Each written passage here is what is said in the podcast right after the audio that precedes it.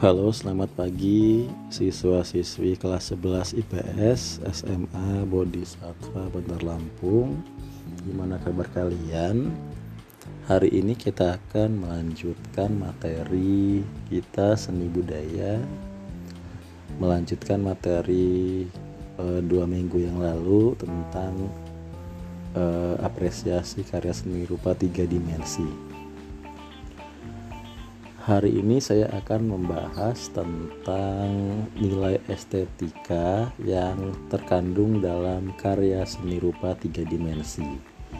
Uh, silahkan materinya kalian simak, kalian dengarkan, lalu kalian rangkum dan dikumpulkan ke WA saya. Jadi kalau kita bicara tentang nilai estetika itu uh, akan berhubungan langsung dengan yang namanya nilai keindahan. Uh, estetika itu memang pemahaman paling permukaannya, paling simpelnya itu adalah keindahan. Uh, tapi lebih dari itu, estetika itu lebih bermakna kepada uh, kesesuaian bentuk fisik objek seni rupa tiga dimensi dengan gagasan pembuatnya. Jadi apa ya hasilnya jadinya estetika itu memang keindahan tapi sifatnya lebih relatif. Indah menurut saya tapi belum tentu indah menurut kalian. Tapi dia punya nilai estetika di karya seni rupa tiga dimensi itu yang membedakan dengan karya seni rupa dua dimensi itu ya di bentuknya wujudnya. Kalau di tiga dimensi kan dia punya punya yang namanya volume. Kalau dia punya volume otomatis dia tebal dan dia punya massa atau dia punya berat bentuk fisik dari seni rupa karya seni rupa tiga dimensi itu macam-macam sesuai dengan ide atau kreativitas si pembuatnya. Nah, biasanya sih kalau kita kalau saya membicarakan estetika itu nanti e, akan membahas unsur-unsur yang terkandung dalam suatu karya tiga dimensi itu. Misalkan misalkan ya kita uh, akan bahas tentang uh, apa namanya patung. Uh, kalau yang pernah lihat patung tugu pengantin yang ada di Lungsir. Tahu ya Nah itu akan kita bahas ya. Kita coba bahas nilai estetikanya. Ini sebagai contoh ya. Uh, misalkan kalau patung tugu pengantin kita lihat uh, di situ di, di tugu itu uh, terpajang uh, patung laki-laki dan perempuan yang mengenakan pakaian tradisional Lampung pepadun lengkap yang laki-laki megang keris yang perempuan megang e, cerano. Cerano itu isinya e, persembahan sirih untuk tamu. Nah kalau kita mau bahas nilai estetikanya kita harus tahu dulu fungsi dari patung itu apa. Patung tugu pengantin itu mungkin saja dibuat eh, sebagai fungsi monumental, sebagai identitas bahwa di wilayah itu adalah pusat kota Bandar Lampung. Jadi siapa saja yang melewati tugu itu berarti dia sudah melewati jantung kota Bandar Lampung.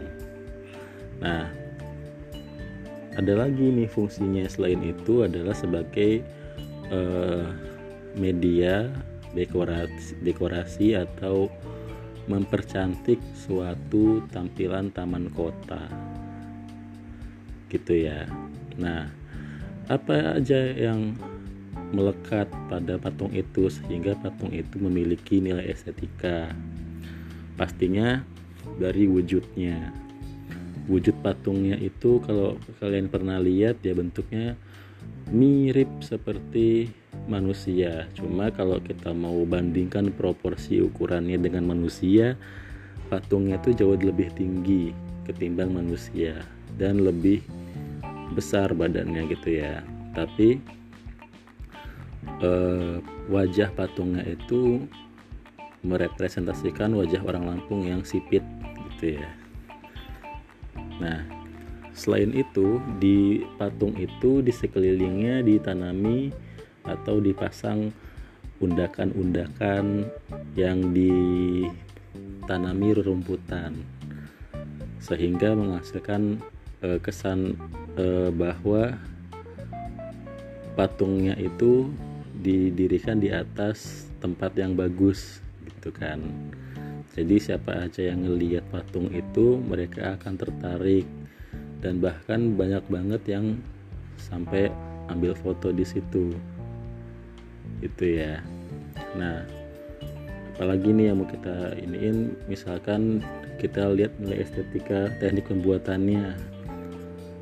Kalau patung-patung seperti itu kebanyakan dibuatnya dengan cara dicor dicor itu ya dicetak pakai apa namanya pakai kerangka pondasi kerangka gitu sehingga dia menghasilkan bentuk tertentu.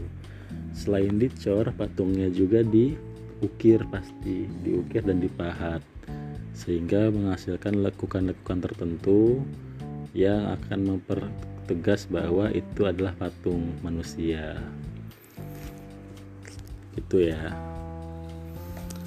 Misalkan lagi kalau kita membahas nilai estetika yang ada dari uh,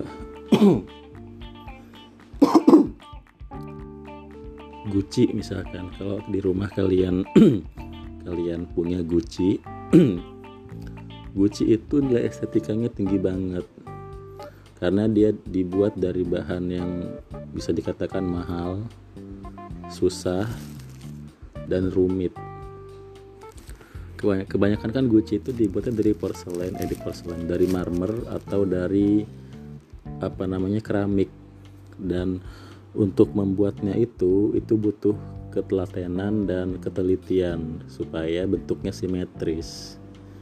Gitu ya. Selain itu Gucci-nya itu juga harus dilukis atau diukir sehingga mempe, e, menghasilkan motif-motif indah di sekelilingnya. Nah, semuanya itu adalah nilai estetika, nilai keindahan. Ada Gucci yang e, buatan dari Cina misalkan yang lebih dominannya warnanya biru putih, motifnya bunga-bunga sama naga. Ada juga Gucci-Gucci modern itu yang warnanya bervariasi bahannya bervariasi motifnya juga bervariasi. Nah fungsi Gucci itu sendiri ya nggak lain nggak bukan ya untuk hiasan. Tapi ada juga beberapa orang yang memakai Gucci itu untuk menaruh sesuatu misalkan naruh payung atau naruh uh, tongkat. Kalau zaman dulu itu zaman saya masih kecil tuh kakek nenek itu suka naruh tongkat di guci kan guci itu ada lubangnya biasanya kan ya. Ada juga yang naruh kembang kembang hiasan di situ. Masih banyak lagi. Dan guci guci zaman sekarang itu ada yang dibuat dari kayu ada yang dari tanah ada yang dari apa namanya papan. Banyak banget. Nah kalau kita bicara estetika, kita itu juga akan berkaitan dengan yang namanya cara pandang. Cara pandang seseorang dengan orang lain itu nggak bisa sama. Walaupun dia sama, tetapi dia ada perbedaannya. Gitu ya. Nah, perbedaan itu nantinya kalau kita uh, satukan semuanya itu akan menghasilkan sebuah uh, uh, ha, apa namanya apresiasi. Jadi misalkan nanti misalkan ya di kelas saya majang sebuah apa namanya istilahnya itu seni kriya seni kriya anyam. Misalkan saya pajang sebuah kipas dari rotan mungkin dari kalian ada yang berpikir itu kipasnya biasa aja bentuknya nggak menarik. Ada juga yang berpikir unik ada juga yang mengatakan itu bagus dan sebagainya. Nah itu sebuahnya adalah uh, perspektif atau cara pandang kalian terhadap nilai estetika suatu benda. Dan itu sifatnya tidak tidak ada yang salah. Jadi kalau mau kali kalian mengatakan benda itu jelek ya kalian nggak salah kalau kalian mengatakan benda itu bagus ya kalian juga nggak salah karena selera orang tidak bisa disamakan tetapi dengan selera orang yang berbeda-beda itu bila kita satukan akan menghasilkan sebuah apresiasi yang nantinya akan memperkaya hasanah uh, karya itu sendiri. Jadi karya itu makin bagus. Misalkan kalau ada youtuber nih, influ ada influencer di YouTube, banyak netizen yang komenin dia, ada yang pro, ada yang kontra. Nah, bagi si youtuber itu ya nggak masalah, malah dia akan semakin bagus kalau ada yang pro dan kontra. Yang tidak bagus itu kalau sama sekali nggak ada pro nggak ada kontra atau semuanya pro atau semuanya kontra. Itu nggak bag, uh, kurang bagus. Kalau saya dulu belajar seni itu dari dosen saya bilang gini kalau karya yang kita buat itu tidak menghasilkan sebuah argumen baik itu negatif atau positif dari orang lain maka karya yang kita buat itu gagal. Karena gagal untuk memancing uh, apa namanya daya tarik orang untuk menanggapi karya yang kita buat